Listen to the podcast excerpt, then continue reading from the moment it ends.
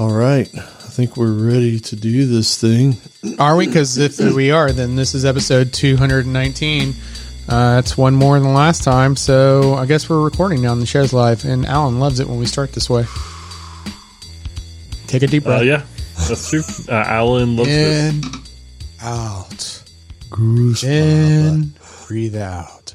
Is that what they said on Bad Boys? Goose Faba? Goose Faba? Something. Some Faba. I don't know. And we are recording. This is Coding Blocks. Visit us at codingblocks.net where you can find our show notes. Blah, We'll start blah, chopping blah. up onions in the background or something. So Yeah. I was trying to like uh, channel my best NPR kind of voice, you know. Yeah, very relaxing. Thank you. Yeah. Very nice. Well, I'm Joe Zack. I'm Michael Outlaw. I'm Allen Underwood.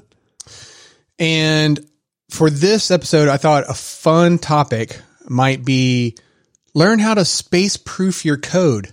Have you ever wanted to do that? Have you ever even thought about that?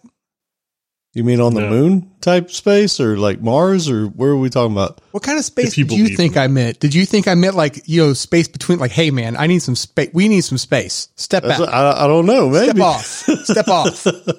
That's the kind of space proofing code I'm writing is step Uh, off. See? See? Okay. Well, that's If you believe in space, yeah, I started getting uh, Facebook ads that like kind of make fun of like things like the Earth being round and like the space shuttle being real. And I live in Central Florida, right? So I've seen many space shuttles my entire life going up, and I saw literal uh, comments on Facebook of people questioning whether uh, anyone's ever actually seen the shuttle go up because they didn't quite believe that they were fast enough. Because look at them, don't they look dumb? And and where did it actually go? Did you actually see where it went? I mean, I, it went, went out of my range of vision. it went somewhere else. That, I've seen them explode too. You know, I've seen them like you know uh, disappear. Oh, how do you know it wasn't just an RC, you know, shuttle? That's right. I mean, I was like saying, you know, a couple miles away from it. Right?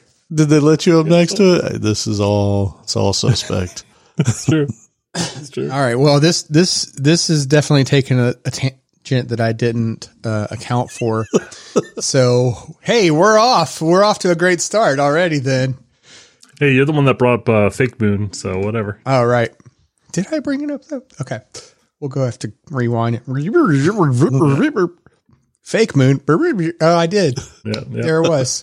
nice. Um, so this all starts from uh, my son sent me this video a while back. I've been I've been holding on to this topic now for a while, but uh, he sent me this video that was pretty neat. It's on YouTube.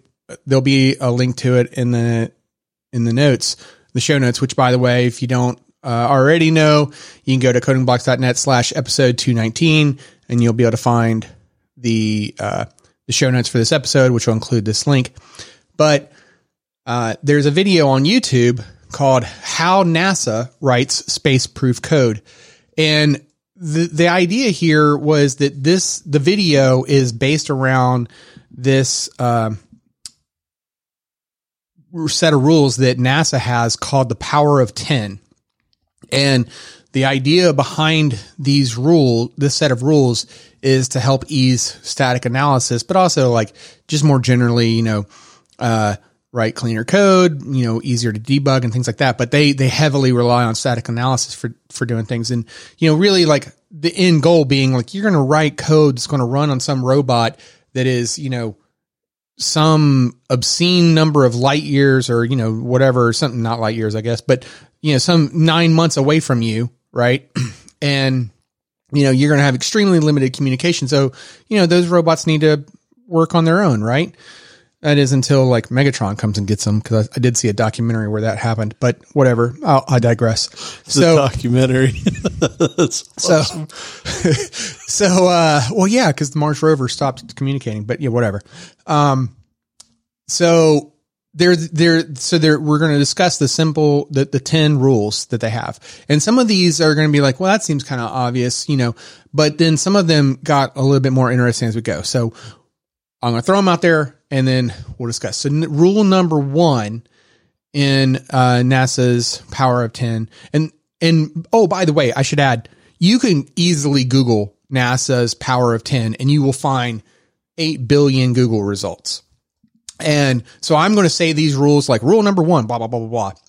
And some of the results that I found, like the rules were in different orders. So, uh, you know, I, I tried to find a more official NASA link for it, and I I, I can't came up empty. So whatever. Rule number one: simple control flow. So the, this is meaning you're not allowed to use statements like go to or set jump, long jump, which okay, those those all sound fine. But here here you know because you're you're going to think with those like oh well, that's going to be like lang- super language dependent. But the big one here is recursion. No recursion. Right? Good riddance. Yeah, some of these are going to be like that, right? Some some of these are going to be like, yeah, I love that idea, like no recursion. But you know, you think about like all the trouble that you can get into with recursion, and we've talked about it in the past with like, um, you know, stack overflows and things like that, right? That you can get tr- the troubles that you can get into with recursion. But like, so the point that I'm trying to call out here is that some of these are going to seem very specific to a given language and some of these are going to are going to apply to all and like the recursion one applies to all but like a go to you know you're not really doing a lot of go to in java right um okay uh, feedback comments thoughts rants The recursion one's funny because I just I was almost writing something that was going to be recursive the other day, and I was like, you know what? No, no, I'll find another way. Yeah, no, the, the deal is that most things that are recursive, there's an iterative way to, to run it. That's going to be much safer and is less likely to kind of uh, explode on you, at least in terms of like memory and frames. Because just calling functions is expensive because the way the whole you know stack works. Like each one is a frame, each one allocates memory. Like uh, it's generally bad news if you can re- replace that with a variable. And so like all those kind of like um, you know, uh, what's it? Not Fibonacci. What's the one where it's like a, it is Fibonacci where like you can add the numbers up recursively. Like it's a beautiful algorithm recursively. It's a terrible idea. You're much better off just doing a loop.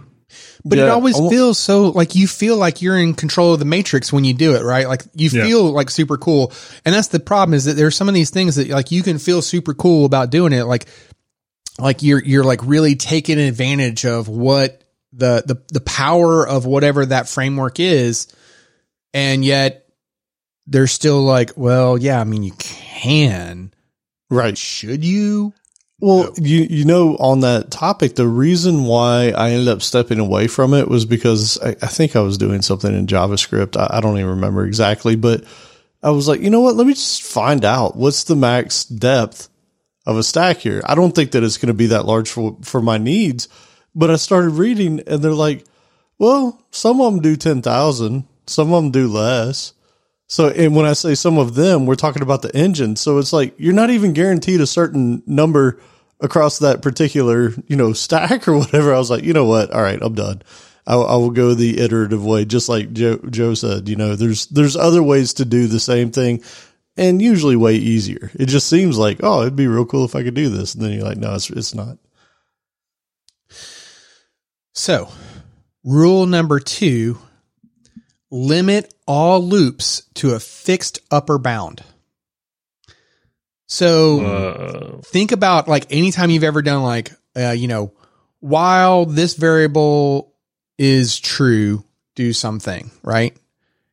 But in their rules here, not you wouldn't just do that. You'd say like, while that is true, and my iteration count hasn't exceeded whatever my maximum is. And so the example that was given was like, think of a li- linked list traversal, right? You could easily say like, Hey, while the next uh, node is not null, continue reading, right? But to prevent it from going out of control, right? Then you also add in this, this boundary check on it as well. And, you know, they, they specifically say that like, Hey, if, uh, if the, if a tool can't prove that the, the loop bound statically, then the rule is considered violated, right? Okay, I, I get I get that. Could you back up a second? I don't know if I missed it or or where it was. This power of ten is. I see that you have to ease static analysis. Like, what what do we mean there? We're going to, we're, this is going to be like a common theme through all of these, but like using a static code analysis tool against this, right? These are all efforts so that those types of tools, right, can more easily review your code. Right? Okay. So in Got the it. past, we've talked about like, um, uh, oh man, just slipped my mind. The Like, um, the .NET one starts with an N. And depend. NDepend, thank you. And then I think SonarQube might be another one. Yeah. Um, or maybe I'm wrong. Yep. Um, no, it is. Is no, Q Sonar. No, Sonar Cube. One of Sonar them's Cube. music software. The other one. Yeah. SonarQube with a Q is the software one. Yeah. There you go. Um, but yeah, so the idea is that, you know, anything that you can do to better analyze your code, you know, with these tools, then, uh, you know, it's going to help to improve your code, right? Okay. Okay. And so, So- some of the, some of these operations, sorry to interrupt, but some of these operations that you might do, like recursion, make it dramatically more diff- difficult or drastically more difficult for those those static analysis tools to analyze your code. Okay, and so we're saying by also limiting, you know, the the length of whatever kind of loop that's running. At that point, you can also dramatically or drastically reduce the possibility that you're going to get into an infinite loop. Don't even have to check for it because it's going to be done. Bingo! You're not going to get into an infinite loop because you have a boundary on it. Yep. Okay. Right. So some of these, like- yeah, go ahead. It- well, they're doing these things, I guess, because you're writing software, like you said, for things that are going to be, you know, thousands of miles away, and you may not be able to control it at that point. So it needs to be able to do simple things to recover. Is is I guess the whole point of this, right? and predictable.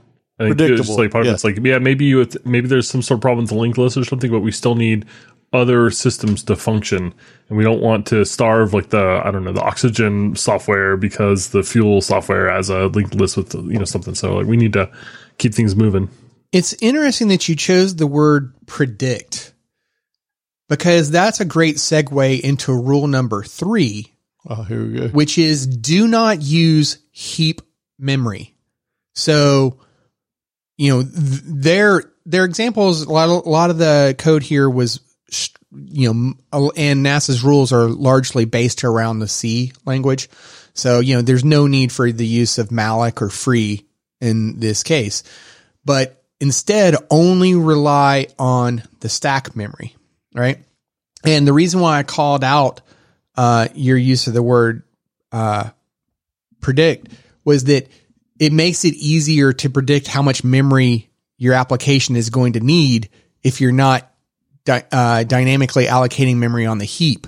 But also, w- what they called out was that you know they're I think they used the the phrase the the video used the word notable, but you know there's quite a few memory bugs that exist due to the use of the heap and garbage collection, right? So uh, various memory leaks, use after free is a special type of uh, error, heap overflows, heap exhaustion.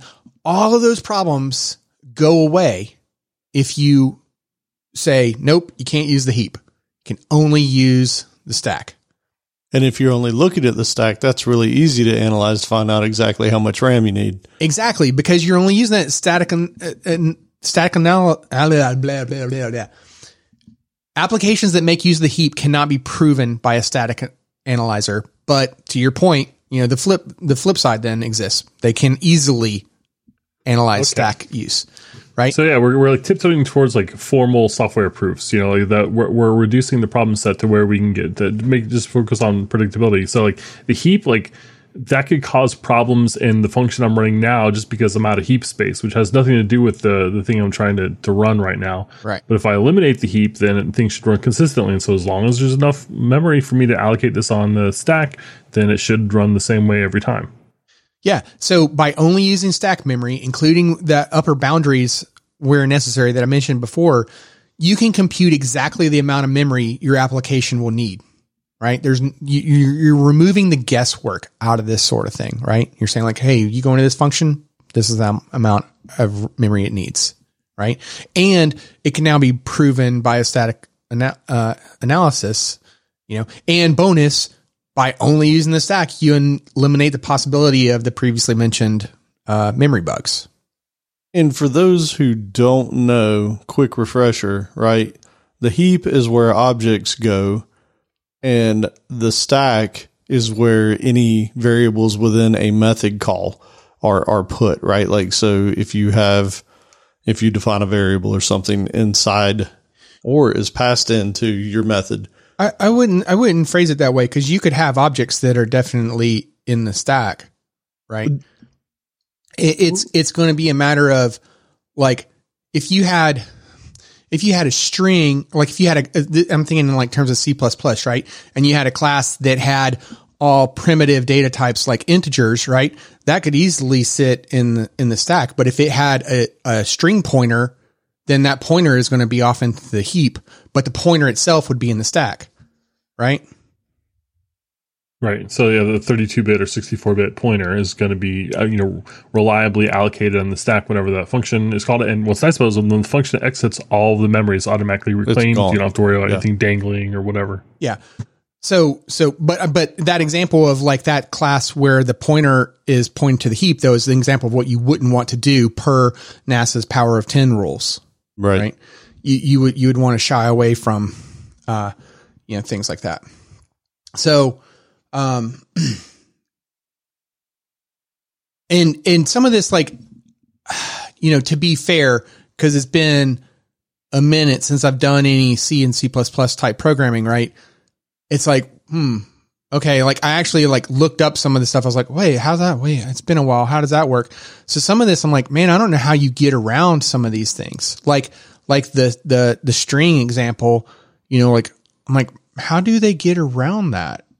You know, Probably I mean, I guess you could sequence, like, right? You know, a fixed a fixed size. You know, but yeah. Um, again, it, it's it's been too long for me to to to know on some of that. Yeah. Write file. I don't know that they're going to want that either. to do what? What was that? To write to a file. Uh, write to a file. Yeah, sure. They'd love that. Now, um, yeah, and, and like I ran out of time because I was like putting these notes together before we record. So like I said, I, I, did, you know, have to go back and look at some of them, but some of them I didn't have time. So that, that was an example of one I didn't have to go. I didn't have time to go back and find. But, um, okay, so so far, pretty interesting, right? Like you know, I mean, yeah. the the heap one was my favorite uh, of them, and uh, you know, but the next one, I was like, okay, well, this one's this one's going to sound familiar, right? Rule number four, limit your function sizes. So going back to the old school classic, you know, functions should only do one thing, but it might require multiple steps. Now, this is very consistent with like the Uncle Bob series of books and other best practices and principles that we've talked about over the years, right? And and Uncle Bob takes it to a more extreme, like, you know, I think he had like three lines. Like, you know, you shouldn't have a method any more than three lines.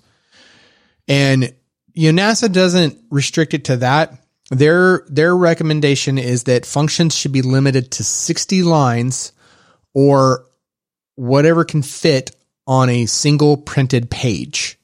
And the reason for this limitation is that well, there's a couple of reasons. One is that it makes it easier for someone reviewing your code to be able to read that entire function and understand it in its entirety without having to like flip back and forth, right? They can just look at it on the screen and be like, oh, okay, I see what you're doing there, right? So that that's number one.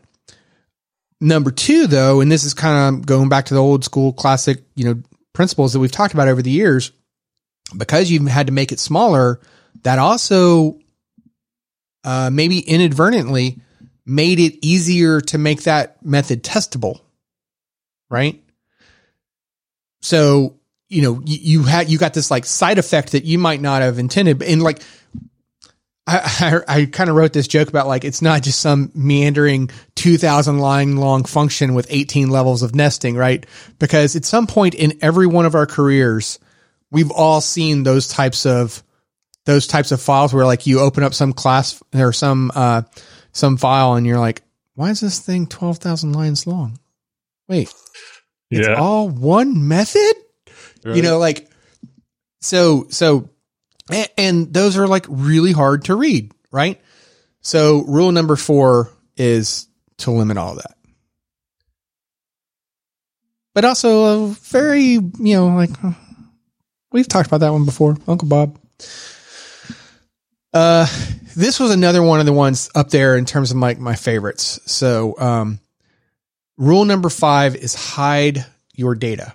So there was a quote in the video um, and I wasn't sure if like this quote, if the if the video author was you know attributing it somewhere else, but so I wanted to be careful to call it out. Like, hey, you know, um, I'm quoting the video, and the video might be quoting something else. But data hiding is a technique of hiding internal object details. Data hiding restricts the data access to class members, and it maintains data integrity. The idea here is to declare your variables as close as possible to where they are used at the lowest possible scope. So think of an example where you have a function and maybe inside of that function, you have a loop and maybe inside of that loop, you could even have like a, another conditional, like an if statement or something right there. Wherever you need, if the lowest point that you need that variable, if it was inside that if, rather than just declaring it up above at the top level of the function, instead declare it at the lowest level inside of that if statement, for example. And that way you're reducing its that variable scope. Now that's also, you know, going to be language dependent, right? Cause JavaScript did the, the hoisting for you. Um, so let's ignore that example from them because again, we're living in NASA's C world here. So in this case, we, we get into like, what was it? Like ECMAScript 2015 where you could do the lets and you know so that you so that JavaScript would um, honor those those lowest scopes. So by doing this, you get a couple benefits of it, right? Um, first, it reduces the amount of code that can access that a- access those variables, right? But maybe more importantly is that by reducing those number of touch points and the number of places that could possibly change that variable's value. When, when it comes time for you to debug it, because you're like, Hey, how did it get that crazy value? By limiting that, it aids your ability to debug it. Right? Because you're like, oh, well, this, that it, that, that variable is only defined inside of this if statement, which is inside of this for loop, you know. So, you know, you, oh, it's slick. Yeah. Yeah. So I think so far in terms of like these rules, the not using the heap was probably my favorite. The hiding data was second. And then, um, you know, the recursion, not, you know, simple control flow is probably third so far. You know, it's funny. Like I, I, would say that mine, one of my favorite was the uh, limit all loops to a fixed upper bound because it's amazing how easy you can get in a runaway situation and not even realize it, you know? Um, but this last one, the your data, that's something that I've always kind of done over the years, right? Like if there's something that I need set, like I guess just internally and it makes sense. And I think the whole reason I ended up doing it was for debugging, right? Like how many times in your early career did you have things getting set all over the place? So you're like, how did that get that value? And, and you, you realize that you had sort of leaked its implementation all over the place, you know? Yeah. Um, another way to interpret that one though is if we get into like an object oriented world, right? It kind of makes you want to shy away from using member variables because then their scope is like every method can potentially touch and alter totally. them, right? Yeah, totally. So, you know, again, there, this was more from a C perspective, so that's not really a problem for them. But, um, you know, just just trying to like, okay, how can I take some of these principles and apply it to my day job, which is not writing for a robot in C in space. Yeah, space robots. I like these so far. They make sense. Yeah. Yeah. I thought they would be interesting to to review. Um and and you know, I say review because a lot of these like are things that we've probably talked about in various topics related to like a Uncle Bob or something, or maybe we haven't thought about or ever like really formally like described. But, you know, like to your point about the data hiding, you know, like it's just something that a practice you put together, you know, like you fell into by mistake, right? Without like really formally defining it. So, um, okay. So, Yeah, well, you know, uh, speaking of reviews, uh, I just googled to see, uh, you know, what the deal is with reviews because it's been a while uh, since I've, you know, since just saying, it's, you know, been a while since we got one. Uh, it turns out uh, that five star reviews are the best. They're really good, actually. They're really good for podcasts. They really help us out a lot, and uh, you can only give yourself so many of them. so, so I was hoping uh, if you're out there uh, listening right now, you could hook us up with a review too, because it really helps us with the show. And uh, yeah, I've, I've hit the limit. Uh, and so uh, that would be really great. We've got a, a URL set up, uh, codingblocks.net slash reviews, where you can go and click a link and drop it. Let me uh, five uh, five star review would be great if you could hook us up with that. And we've got a couple links there to try and make it easy for you. And uh, that yeah, five stars would be great. Thank wait a minute. No, no, no. Allen likes the three stars. No, Right? That's No, not, it- that's never that's never come out of this man's mouth. Three, Wow. three stars, right? Yeah. I'm looking at it right now. It says I thought hat five. tricks were good things. I thought that's what I'm confused now. Hey, I will say so. We didn't actually have a review on the episode, but um, ironically enough, man, this is so bad. I am I am terrible at this. So, Is I it a got- proper na- name? A noun? Well, noun? No, no, it's more just dealing with social media stuff. So I apparently got a message on LinkedIn in July of 2022 thanking us for doing the podcast. It was like sort of a mini review. And uh, I replied the other day, a year. Very timely of you, sir. Right. A year and some months later. You know what's funny is when I saw this message the other day, I was like, oh man, I'm like a couple months late. I didn't realize I was like a couple years late. But, you know, hey, if you want to reach out to us that way too, that's really awesome. You know, um, thank you anybody who takes the time to to send us in some some love for the uh, 10 years. Hey, have you guys been getting a bunch of uh, LinkedIn happy anniversaries um, for for the podcast? No, but I am glad that you called that out because I I was meaning to mention that the 10th year anniversary of Coding Blocks went by and we didn't even like mention it. We, we did, and it depends on like how you decide to count it, right? Yeah, yeah. Like, cause I went back looking and I was like, okay, there's when we actually formed, you know, the, the, the LLC behind it or versus when we released the first episode versus when we first set up the website and the first post versus when we first got together and recorded because we recorded before anything was, was, you know, ready. right. we started And we recording still then. ended up doing it, right? Like So- we recorded and we were like, hey, this is still a decent idea. Let's go ahead and do it. So my point is, is like no matter what metric you choose to use as like the birthday for it, we passed it. We totally 16 candles that thing, forgot all about it. Nobody paid us any attention. And yeah, there's a John Hughes crazy. reference for you. Well, we know Outlaw knows what day the first episode it was published on the website. Uh, Jay Z, do you know? no. See, I, I was wrong too. I would have thought it would have been like September 20th. I thought it was August something. No. So, oh, you were wrong. Look at that. September 9th, 2013. The very first episode is published by Joe Zack. No, no, no, no. I thought it was you published, published the very first. Oh, you said episode. Episode. I, okay. I was thinking the first article on the website Oh, no. I don't even know what that is. because that that one predates uh, that one, and that's the um, it was like a interface guardrails thing. Yeah. I is for interface was number one. Yeah. That's the episode. I'm talking about the article though. Ooh, I don't even know how many pages. I'd have to go deep here. But all right. So, yes, at any rate, we all missed it. But thank you to everybody who's reached out and been like, hey, you know, congrats. Um, I think we're one of the few granddaddy uh, podcasts still around. So, back in my day. right? Seriously. It's uh it's pretty Yeah, awesome. Been a bit.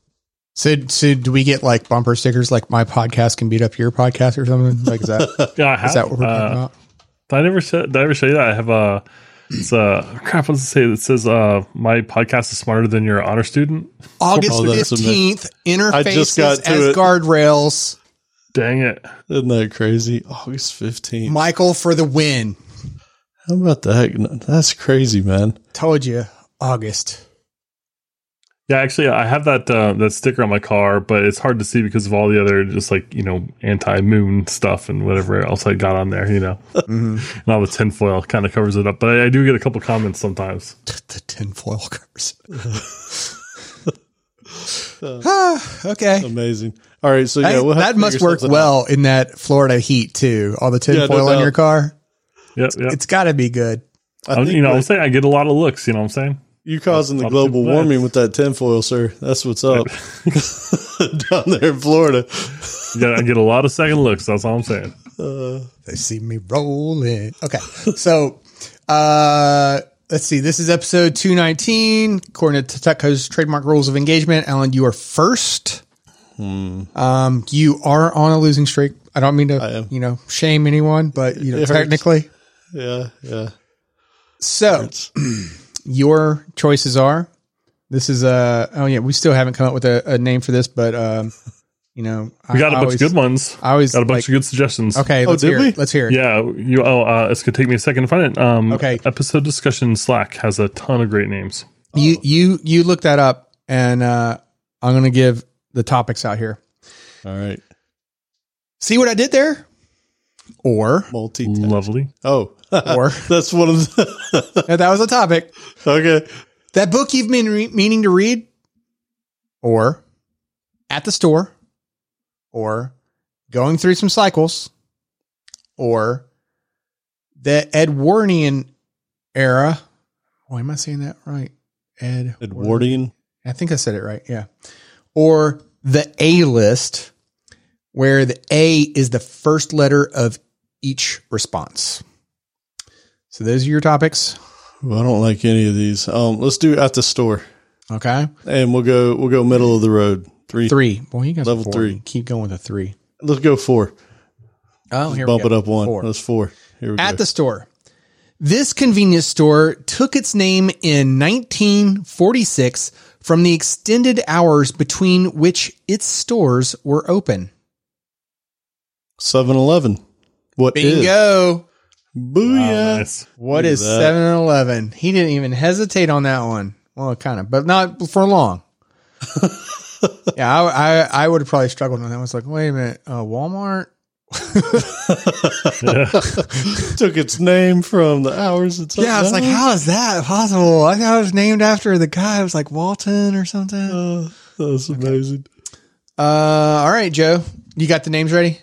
Yeah, I got a, a couple of them. Uh, so Scott, uh, Scott Harden mentioned uh, mental blocks.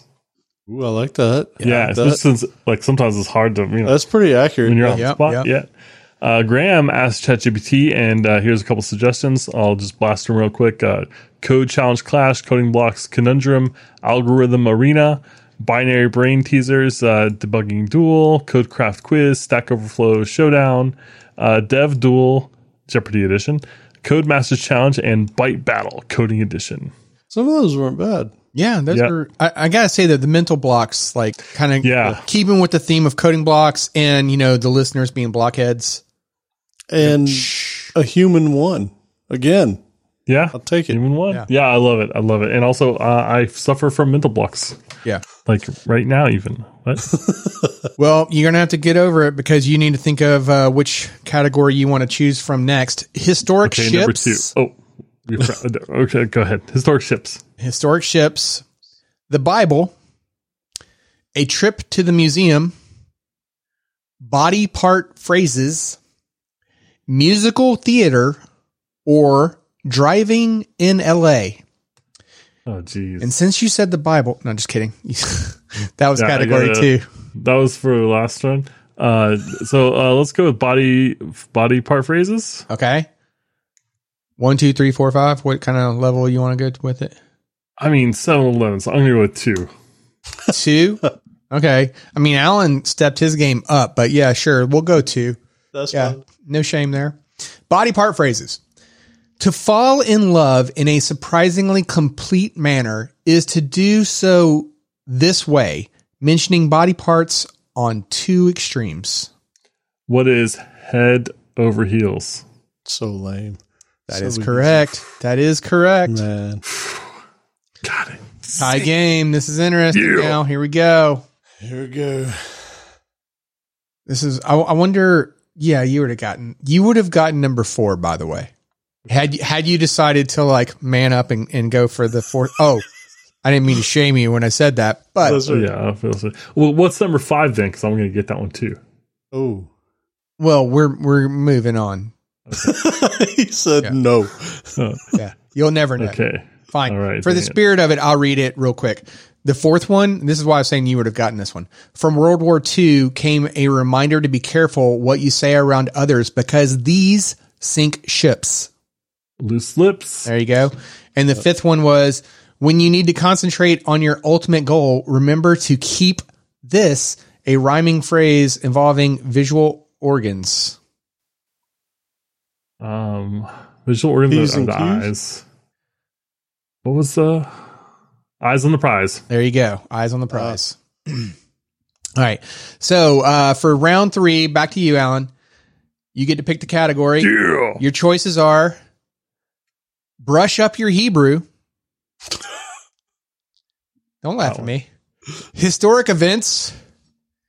A trip on the Gulf Stream. Oh God, he's going to pick this one. Sports stars. Oh, there it is. American folklore and legends, or computer science with Matt Amodio. I guess Well, we got to do computer science, don't we? Yeah. saying for- that one wrong. For the first though- mental blocks winner.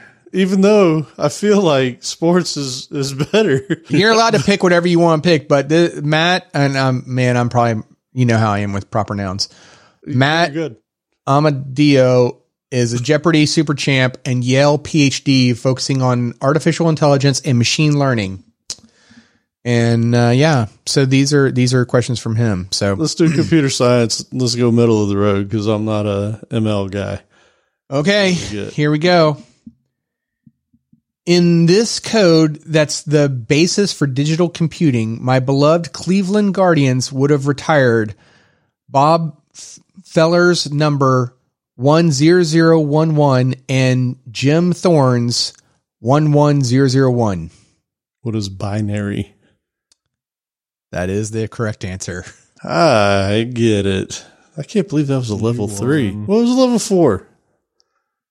These are all like this isn't what how deep do you think they're going to get on I don't know, but that was Celebrity like, Jeopardy? Do you really did you really think that they were going to like okay, given this linked list, I mean, Find anything. Yeah, I, f- I don't know. I feel like cheated. And number four, a statistician who annoyed some computer scientists by butting into our field, John Turkey, tur- yeah, Turkey, came up with this eight letter word for the programs that tell a computer what to do. Algorithm. Uh, not algorithm. Uh, assembly. No, no, no, no, no. I don't know. What is it? Software. So, oh, come on. we You- lose. All right. You want to won, just go though. down this the computer science one just for kicks? Yes. Yeah, why not? Let's do it. Before the hard disk era, the storage of data or programs known as this word took more cumbersome forms, like huge circular drums and reels bearing hundreds of feet of tape. I was going to say tape. Yeah. Uh, I don't know. What is reel to reel? No. What was that? Oh, I forgot the first part of the question. Uh, mental blocks. Uh, it's, I mean, Memory. yeah, Memory. memory. Oh, man. Able to recognize patterns and help solve problems, neural networks are designed in imitation of this roughly three pound item. Your brain. That's right, the human brain. Uh, let's see. We did that one. We did that one. Last one. This word means a procedure for solving a computational problem. It can be simple, like the steps of long division, or complicated, like the ones search engines use to deliver results. and Allen Algorithm. got it. Yeah. Oh, Jay Z got it on question number two or three or Yeah, something. I, I forgot to count the letters. I got so All right. excited about Not saying bad. it wrong. Yep. bad. So, all right. So back to NASA's power of 10. So, uh, think of like, what was the, um, oh shoot, the Looney Tunes character, uh, Dak blasted, blah, blah, blah. What was his name? Uh, Oh, Yosemite Sam. Yosemite Sam. So I thought I had like Yosemite Sam in mind when I wrote this, like check the blam, blam, blam return values. Right. NASA didn't quite put it that way. They had a more elegant way of saying it. But how many times, okay, think about this. How many times have you ever been bitten by code that makes some call, even a shell script, right? Uh, or, or a, a command on the command line, you know, uh, in a shell where the call failed, but the return value that would have saved you wasn't checked. Many, Many. many times. It happens to everyone throughout their career. Like it's just a thing, right? So the rule here is check the return values of everything that returns something. So in other words, if the method returns void, fine, you're excused this time, but always check them, all of them. And they go so far as to say that if you explicitly want to ignore a return value, such as like if you did caught a printf in the example that was given, right? That would return back, you know, a result. You have to explicitly cast the return to void so that a reviewer of your code knows that you do not care about that particular return value. That's And- pretty interesting. And if you fail to either check a return value or cast it to void, it'll be brought up during the code review. That's pretty good. I mean, it's pretty awesome. I think is what you meant to say. But also, like as a code reviewer, think about like now you have to have this like you know like memory map of like okay, here are the functions that return back something and what that return type is versus here are the ones that don't return back anything. You know, It's very explicit now. You, you know exactly. Yeah. But this is why I was saying like the the mental map thing though is like, well, what if it returns back like an int 64 and you're going to put it in like an int 16 space, you know what I'm saying like you know, those types of issues that could come come about um I don't know. I don't know how far they take it, but that was at least their their example was you had to check it. And it might be okay if you're not like trying to store that into another, that result into another variable. But if you are putting it into another variable, then that's where like, you know, type coercion could become an issue maybe. I actually like this quite a bit. I mean, we ran into something like this not terribly long ago from a bash script, right? There was a bash Ugh. command that did something that was returning something that you didn't know about. And it failed. You're like, why is it failing? And then you go look and you're like, oh, it has a return code. I wasn't checking it.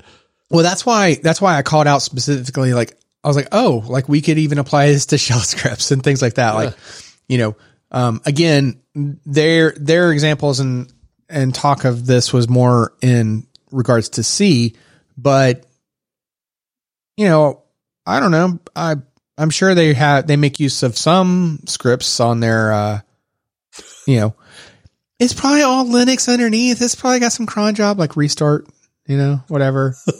on Sundays, reboot, you know. Somebody And reboot that machine. Scripts, you have to remember to trap errors, or else it's very easy to think something succeeded and it actually failed on line one, and everything else just kept running. Yeah. Yes. So, uh, rule number seven, the use of preprocessors, uh, d- the use of the preprocessor is very limited. So this one's definitely going to be, you know, dependent on like what your, your type of language is, right? So like in a JavaScript world, you're probably not going to come across this one. Although I don't know if Node, if you're doing like server side Node kind of stuff, if you can make use of any kind of preprocessor declarations, but I'm going to assume not since JavaScript isn't, uh, you know, compiled. All right.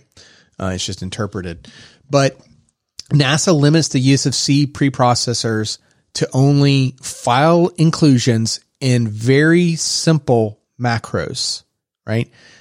And they had this quote in here to, to justify why. And the quote is the C process, preprocessor is a very, is a powerful obfuscation tool that can destroy code clarity and befuddle many text based checkers, which was, you know, they, they were, their use of text based checkers here is another way of them saying static code analysis. But basically the idea here is that I don't know how advanced you guys or how far you guys have ever taken preprocessor uh, definitions, but you can you can get pretty crazy with them, right? And you know, uh, in terms of like really muddling up the code, like what, what's actually happening here, right? So specifically, they call out conditionals that can change the code at compile time are called out as a no no, right? So they gave this example uh, in the video that if you had 10 different flags that can be changed at compile time, then you have two to the 10 build targets that need to be tested. Makes sense. So, in other words, those those preprocessor conditionals can exponentially increase your testing requirements. So where I can think of this outside of C++ is you remember when we were like heavily talking about aspects and things like that. That's the same type thing, right? It's going through your, um, oh, I can't even think of what it's called, your interpreted language, your IL code, and it would do what was called IL interweaving. And that's, that's changing your compiled code a little bit, but it's after the fact. Usually. That would be so different. I guess that's a little bit different. Yeah. As- aspects, I would imagine that that um, it's not called out in the power of 10 but i would imagine that that type of idea would be against what nasa is going after here because yeah. of the, the, the common argument against aspect oriented programming is the obfuscation that happens and you're like well i didn't even know that this other thing was happening before or right. after my code so i would imagine that that would be a um frowned upon within NASA. But here we're talking about like the, the, the example that came to mind was in uh, previous episodes. I remember we talked about, um, I don't remember which episode off the top of my head, but it was a, a feature flag reference. And like if def stuff is what you're talking about, the pre-compiler stuff. Yes. Yes. That's exactly what we're talking about here. And we talked about like one of the ideas, uh, I forget which book or, or topic we were talking about at the time, but it had it had called out the idea of using um, these types of preprocessor flags as a way to turn off uh, you know code that you didn't want live in production yet, right? But that way you could be shipping it, and if you wanted to test with it, then you could turn that thing on by the simple use of a of a preprocessor definition, right? That's an example of what NASA doesn't want you to do. Yeah, that makes sense. A lot of sense. So, rule number eight. Now, mm. think back to the pointer, the, the heap one that we talked about before. Pointer use is restricted. So, there was a quote here, and they said no more than one level of dereferencing should be used. Dereference operations may not be hidden in macro definitions or inside type def declarations. And this was an example of one that I was like, okay, wait a minute. Uh, you know, I, I, had to think back to like, okay, what does it mean to dereference a pointer in, uh, in, in C, for example, right?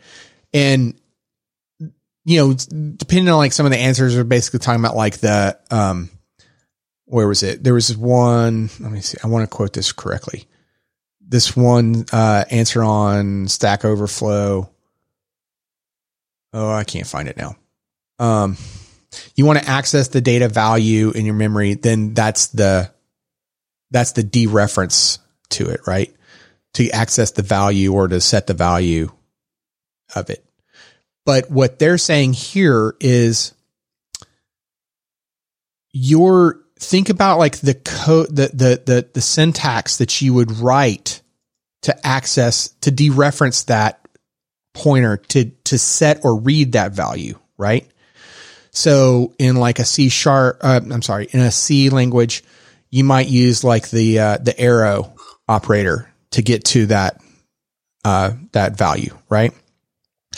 In here, the example that they gave is that you would you would only do that dereference one time and set it to a variable, and then everywhere else you're you're using that that variable inside to read to read it. Does that make more sense? And so that's what they meant by like you're only allowed to dereference it the one time. Yeah, it gets tricky. I remember C and C being nasty in that regard. Like you could really shoot yourself in the foot if you didn't know what you were doing. Well, and that's they specifically called out. This is because pointers, you know, albeit powerful, they're easy to misuse. And so if you limit yourself to only dereferencing that pointer one time, right? Sure, you can use or change its value, but like you only get to do it that one time, then you like severely, you know, limit the times that you could mess up, right? And they also called called out that their the pointer restrictions aren't just to to variables; they also include not using f- function pointers. And the reason here was because that can severely obfuscate the control flow of your application, right? As well as make it more difficult for static code analysis of your application. So go ahead, Jay-Z. No, I was just going to agree with that. Like, uh, it seems like just having that one level of indirection is all it takes to like really screw with things in order to kind of point, you know, point them at things other than, other than what you intended.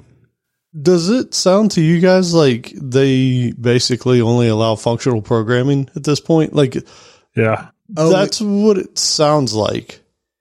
It that okay, so it's funny you say that because I definitely heavily thought of that too. Like it, it's definitely you know if you're limiting the ins and, and the inputs and the outputs, like you know what you can and can't do in it, then you do kind of get more into functional programming, and then by extension that makes it easier to write test code around. Yeah. Right. Um, There's no state being stored anywhere. I mean, usually your state is stored in your heap, right? That's that's kind of what you do with OO level applications, and you can't use the heap. You're only using the stack, which means things are getting added and pulled off every time. Which means the only place where it sounds like there would be any memory for state would be the main control loop, right? So it sounds very, very functional to me, just in terms of what they're describing here. Yeah. And this is how our robot overlords are going to work. They're going to be very functional. Math, all math. Um, so think about this though. How many times, how much code have you ever written or taken advantage of that allowed you to pass in a callback function? Oh, Lots. Yeah. Yeah. Well, you were passing in a function pointer and you're not going to be able to do that here. Yeah, yeah, totally. Yeah. No JavaScript at NASA.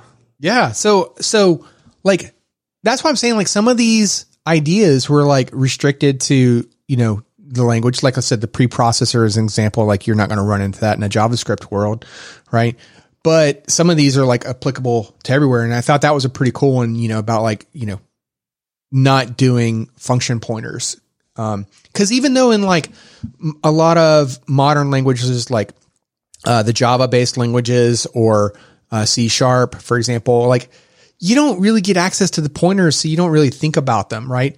But function pointers, I mean, those happen. Right. So, uh, here's number nine. Compile in, let me see if I can pronounce this right. Pandemic mode. There, I got it. Nailed it. First try. so what the idea here is that you want to compile with all warnings and basically just because this is the idea of like treating your warnings as errors too, right? By wait, hold up, hold up. You didn't seriously say the word the way that it was said, right? Pedantic. Isn't that what I said? uh, yeah, no, I'm not sure which one's right. They're both wrong. Wrong. I, sa- I, I said that's what I said. Say it again pedantic. pedantic. That's what I said. what do you think I said? Yeah, you, you, did say that. What do you think I said? Pandemic. No, I wouldn't have said that. That sounds silly. Pedantic. pedantic is. That's They're what, all that's rhymes, totally what I said. My brain shut down, like straight up. Like it's like, wait, he just he kept going. Yeah, so compile in pandemic mode, and this way you get the compiler will let you know all warnings, right? Because uh, all of the warnings are going to be enabled. So every time that, anytime that the compiler sees anything that could possibly alert on, it's going to it's going to issue that alert to you, right? And treating your warnings as errors and address them before you release the code, right? So, you know, I'm trying to think it was a good example, but like, um, you know, there's there's times where like you've seen those compiler type warnings where it's like, oh, warning, this could potentially overflow or something like that. Or you know, I'm trying to think of like something that um, a Visual Studio or IntelliJ might warn you of that, like it lets you get away with some stuff. Is the point? Like when you have a line that runs too long. Like when you say when you say uh, pandemic mode and your friend doesn't like say, "Oh, did you mean this?" And you're like, "No, that's not what I said." No, that's not what I said. Pedantic. that said it right the first time. Oh, it hurts. So, uh, but yeah, I mean, I know that we like, okay, do you remember years ago we were working on a project where there was like an obscene number of, of warnings, just Like warnings. thousand. no, it was, it was a, you know it was a strong five digit number, my friend. Was it really? It was, Did it was, yeah, oh yeah, strong five digit number. And, you know, prior to us joining though, like that was just, they were like, yeah, whatever. It's fine. It's not an error. right? Yeah. until eventually like we you know the team started whittling away at those and then at some point we are like okay i think we're finally at a point and it was years in the making we're finally at the point to where we can turn on the capability uh the pandemic mode where we could we could treat these as errors and then make fun of our friends when they mispronounce a word live on the radio Oh man. I'm not You know- not pointing any fingers but if i was Yeah, no, Yeah. I mean, you know, It'd I probably think be- you said it right the first You know, time. I, I don't know who would do that. Yeah. Yeah. I'm sure I would have heard about it from somebody. Yeah. Uh, what did I really say? Did it, how did I say it? I swear. as as Aluminium. Okay. aluminum. See, that sounds right to me. I hear it and I'm like, yeah. Yeah. It's, it sounds cooler for sure. Um, you know what was interesting? There was an example on Stack Overflow on this pedantic thing, and and somebody was asking about that flag with ANSI with the C type thing, and they said that like it'll complain about anything that goes over 509 characters because everything needs to accept that. And if you go over that then not everything out there that compiles in that can do it. So that's why it throws warnings right? Or or errors in that regard is because it may work right here but it may not work on the next thing that you try and port this code to or this compiled compiled stuff to so it's pretty Yeah. cool So, uh, last but not least, at least according to the video, and like I said, uh, some of these I didn't see. Um, actually, I'm taking a quick check.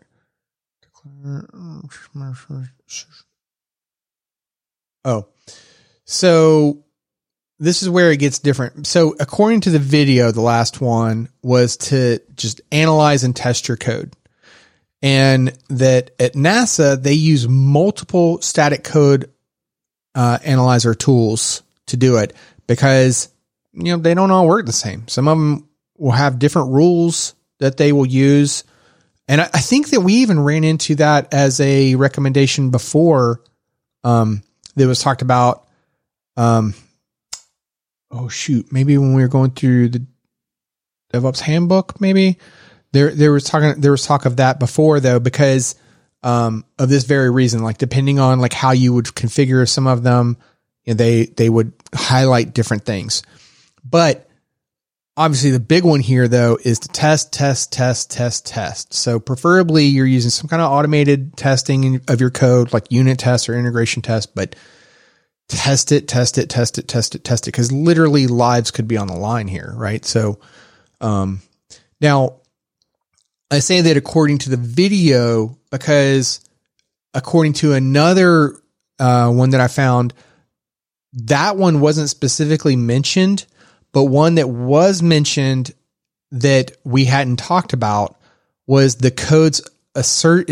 This I'm going to read it specifically. The code's assertion density should average to minimally two assertions per function. Hmm. Right. Um. So again, like you know, making it to where there's not like no more than two reasons why that that function could be like, nope, we're out of here, right?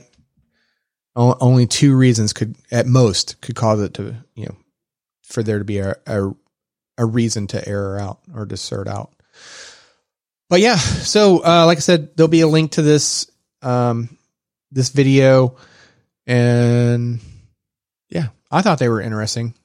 I like it quite a bit. We've we've often said on this show, you know, hey, we're not doing open heart surgery, but what if you were? Right? Like this is the kind of stuff that that you would probably want to to take into you know consideration.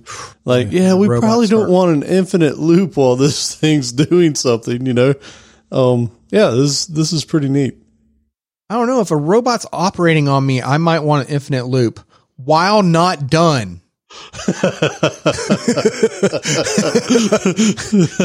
Keep working. Oh man, So, you got hung up in the other thread though, Yeah. Uh, maybe your use case depends. I don't know. Right? Um, all right. So with that, we head into Allen's favorite portion of the show. It's the tip. I had to throw you off there just to see. I was like, I've been doing it at the beginning of the show. What if I do it in the middle? Like, what happens then? Yeah, I'm I'm catching on. I, I've stopped the cold sweats and all that. I think I'm I think I'm growing. Nice. Uh, so for my tip, a couple years ago, I mentioned uh, an instrumental album that I really liked from a band called Night Verses called Copper Wasp, and it was great. I think it was 2019, maybe 2020, and uh, I was really, you know, I, I was really excited about it. I liked it. I listened to it a lot, and it was great working music, kept things moving and, and bumping, and all instrumental, metal, whatever. And uh, now they've gone and released a new album like last week. So uh, I just started listening to that, and I love it. It's great. You should check it out. It's it's all instrumental. It's great work music. And uh, if you're a fan of Tool, uh, the band Tool, uh, then the bass player guest starred on one of the tracks, which was pretty cool. So Awesome. you should you should listen. Night I see it features Justin Timberlake, so that's that's excellent. Yeah, yeah, that's him playing bass. It's great. Wait, what? It doesn't. you know what? I love how you just move my letters around to make them line up with the line. He's a, uh Justin Chancellor is the Justin Timberlake of the uh, new metal world. Yeah, no, I was just teasing. But yeah, of course I had to align. Okay. So in what, what, what Allen's referring to for those that didn't, that don't know in the background, like we have our show notes, you know, in like this rundown format of what we're going to talk about. And like there'll be somebody's initials next to a particular topic that we're going to discuss. You know, and it's not like we're reading necessarily verbatim. It's just like, you know, here's the idea of what we're going to do. Right. And then that, that will become the input to the show notes that you eventually will see all prettified. And Allen again here put his initials on an empty line, this time in the wrong column. I think this is payback for me not like saying things the way we had been since year one. He's like, A little bit. ah, little I'm bit. gonna, Mike's messing with my OCD. I'm gonna mess up his CDO. Oh man, dude, my wife. So this is funny. Like, there's not many things that get me. Like the show has gotten me because we're like 200 episodes in, and now we're gonna change it. Uh, I walked into my bathroom the other night. Every drawer was open. Every door was open. And it's like everything I got to turn around and walk out of that bathroom. Like in me, I want to go close all the drawers, close all the doors, like put everything. I, I just, but she actually looked at me. She's like, "You're not going to do it." I was like, "No, I'm going to bed." Wait, did she leave them open on purpose to mess with you? Not not left them open, opened them all, pulled them all out everywhere. Like all of them were open, and I looked at it and I was like, That's grounds for divorce right there. That's I can't do what kind this. of monster would do that? at. I know, man. It was wrong. It was wrong. Yeah.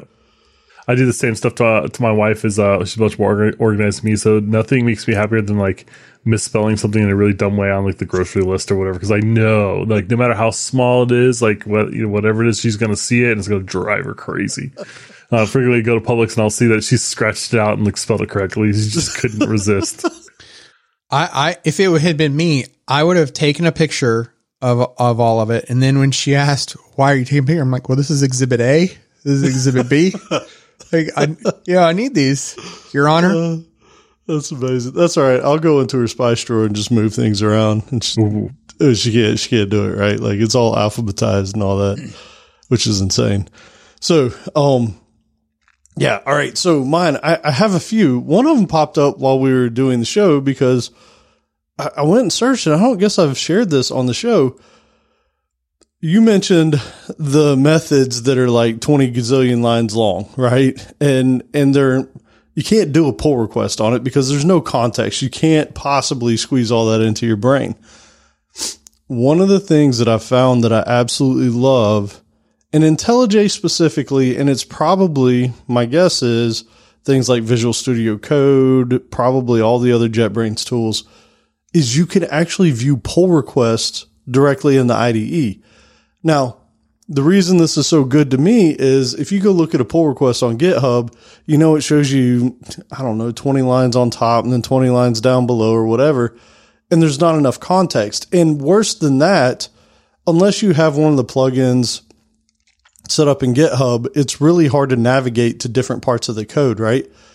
If you open up the, the pull request inside IntelliJ, it's right there with your project files and you can actually navigate to the other files by command clicking or control clicking, whatever you're on Windows, Mac, whatever.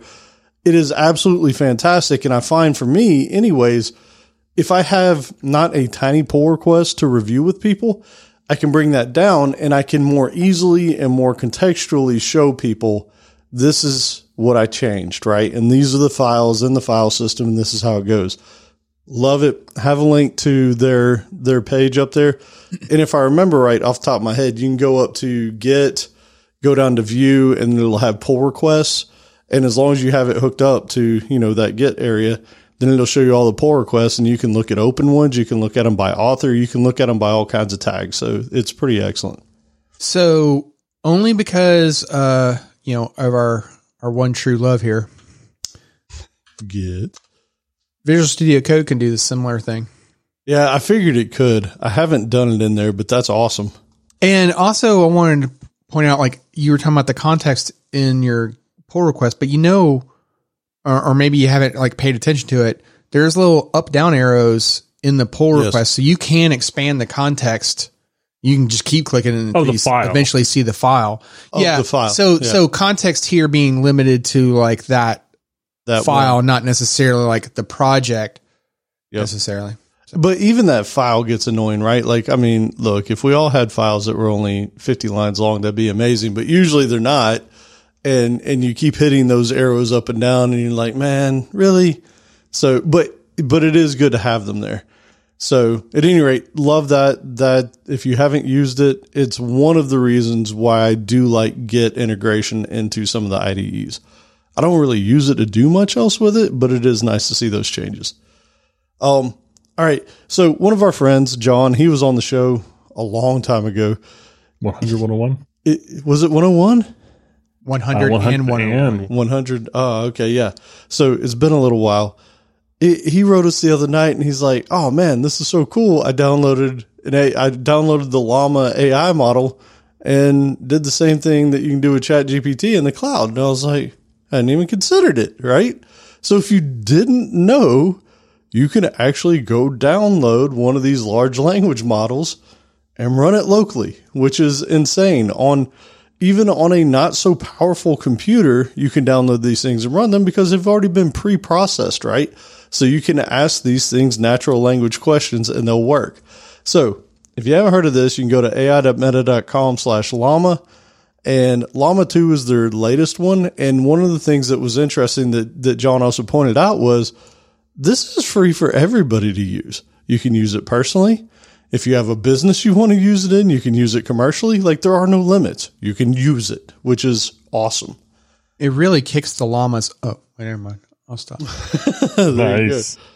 Um, so that was pretty cool. Well, when I went to download this thing, because I was like, well, now I need this because you know why wouldn't you want to be able to ask any question on the planet to this thing locally?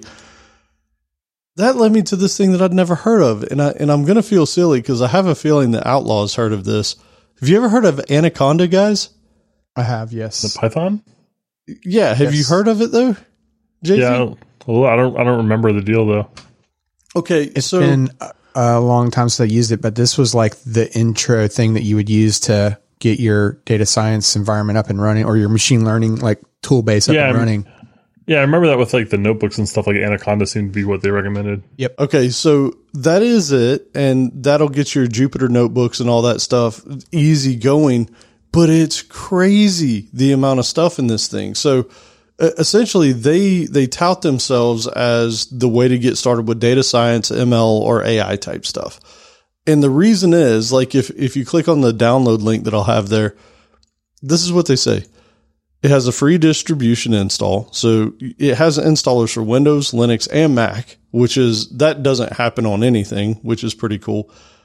They have thousands of the most fundamental data science, AI, and ML packages. Um, they manage environments. So we've talked about, sort of made fun of Python virtual environments of the past. You know, I take it back. I take it back. Make fun of it Tell me about that Oh. again. This thing actually has its own virtual environment. So, so if you wanted to set up something that was running Python 3.8, you could have one environment over there. If you wanted to do something else that was totally dedicated to AI and whatever, you can have it set up another virtual environment over there. So this does it all for you. And when you download the thing, if you install it, it's tons and tons of tools and it's got a really nice UI to be able to get you set up and running pretty quick. So very cool. But to take it even a step further, you don't want to install it on local. You got a Chromebook or something. You don't have that much room. You can also run this thing in the cloud, which is super cool because when you do it in the cloud, they also give you five gigs of personal storage for free. You're not paying for this. You get a thousand daily seconds of compute. I hate it that they said seconds because then I was like, well, what does that mean? It's about 16 minutes of high speed compute is what they say. And then you also have access to data science or yeah, data science courses. Not, not, I don't know if they're all tons of free ones or what, but you have access to it. So if you're trying to learn, this is a great way to get your feet wet doing this kind of stuff. So, um, you know, go check all that stuff out. It's really fun. Yep. Okay. So for mine, um, this one is going to come from the world of, well, yeah, of course, Michael. Uh, so with that in mind, so for the rest of us that, uh, you know, might not have been doing Java for like last 18 billion years, and especially if you come from like a Visual Studio environment. So, so here's the thing, like in a Visual Studio kind of world, right? Like be it, I don't care if it goes way back to like uh, Visual C, uh, C rather, or you know, Vis- uh, C sharp. I don't care, whatever. Point is, is that for since the beginning of time, there's been this concept of when you do a build, it would only build the things that changed, right?